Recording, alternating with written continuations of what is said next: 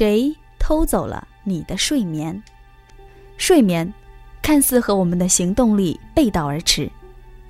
睡觉时，我们的肢体处于休眠状态，似乎什么都干不了，无法写稿，无法谈生意，没有任何产出。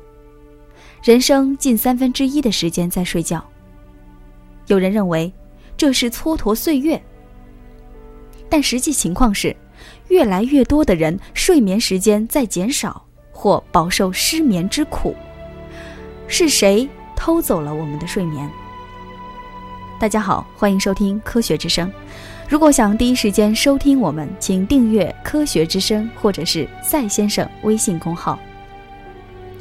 一七一九年，著名指挥家考顿马瑟在一次布道时称：“过量睡眠有罪。”并哀叹：“我们经常在本该工作的时候睡觉。”本杰明·富兰克林则有一句著名的俏皮话：“人在坟墓里将睡个够。”很长一段时间，睡眠被认为是无用的一件事，甚至研究睡眠的科学家都觉得睡眠很搞笑。真的会这样吗？在美国。约有五千万至七千万人受到慢性睡眠障碍的折磨，睡眠短缺会带来严重的后果，它会让决策功能和情绪反应变得糟糕。如果是发生在孩子身上，这可能会让他们容易沮丧、注意力不集中、成绩下降；发生在成年人身上，则会导致我们的思考和决策能力急剧下降，学习、记忆。简单计算和解析推理方面表现糟糕。事实上啊，睡眠短缺对我们的健康影响更是长期的，它会让我们体重增加，进而导致罹患糖尿病和心血管疾病的风险增加，免疫功能下降，得癌症的风险增加，痴呆风险增加，认知能力退化加速等等一系列的健康问题。因而，睡眠有着其不可估量的作用。它不仅有益于我们的身心，甚至还能提高学生的成绩以及减少车祸。研究发现，如果仅通过推迟上课时间，学生的学业不仅能得到提高，抑郁症的比例也会下降。只可惜，我们的教育制度是千方百计的压榨学生的时间。而在成人当中，保证足够的高质量的睡眠，可以减少百分之七十的汽车相撞事故。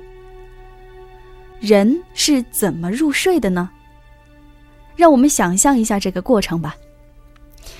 你的体温开始下降，手脚保持温度，褪黑素分泌增多，大脑得到需要休息的讯息，你的血压下降，心率变慢。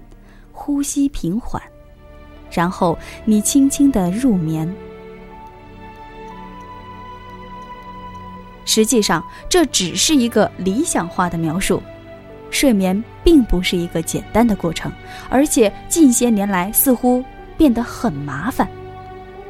研究者发现，过去五十年，人们工作日平均睡眠时间从八个半小时下降到不足七个小时。更详细的数据是，百分之三十一的人每晚睡眠时间少于六个小时，百分之六十九的人认为自己睡眠不足。睡眠减少的现象并不仅仅发生在成年人身上，儿童的睡眠时间也几乎每年以一分钟的速度递减。那么，睡眠受哪些因素的影响呢？研究发现。睡眠障碍包括失眠症和昼夜节律失调，很大程度上受到遗传因素的影响。事实上，睡眠基因在许多物种身上得到保存。如果这个基因发生突变，那么睡眠的时间会相应减少。在这一点上，人类和果蝇有诸多相似之处。然而，即便如此，人类基因在过去一百年当中却并没有发生大的变化。遗传倾向性显然无法解释为什么还有那么多人存在睡眠障碍。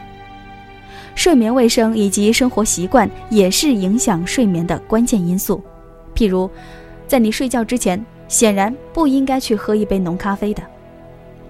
过去一个世纪，光亮在夜晚已经变得非常普及，越来越多的人被短波光或蓝光所包围。电脑、电视、手机和电子阅读器都会散发出蓝光。当我们使用散发着蓝光的设备时，我们实际上是向大脑发送推迟睡觉的信号。很多无法入睡的人都会寻求睡眠辅助药物。然而不幸的是，现有的药物可能不足以改变过多刺激带来的影响，它会带来异态睡眠的风险。异态睡眠是指一个人处于睡觉状态时会有吃东西。或者离开房间的行为，醒来却回忆不起自己做过这些事，这可能就是传说中的梦游。所以我们要重视我们的睡眠，它和大多数事物不一样，睡眠需要自己亲自去完成。这个世界上没有任何人可以替代你睡觉。如果此刻你还在工作，感到困意袭袭，不如。赶快去睡会觉吧。好了，以上就是我们今天的全部内容。如果你对本文感兴趣，赛先生上有一篇关于睡眠的深度文章，《三个关于睡眠的秘密》，欢迎查阅。我们下次见。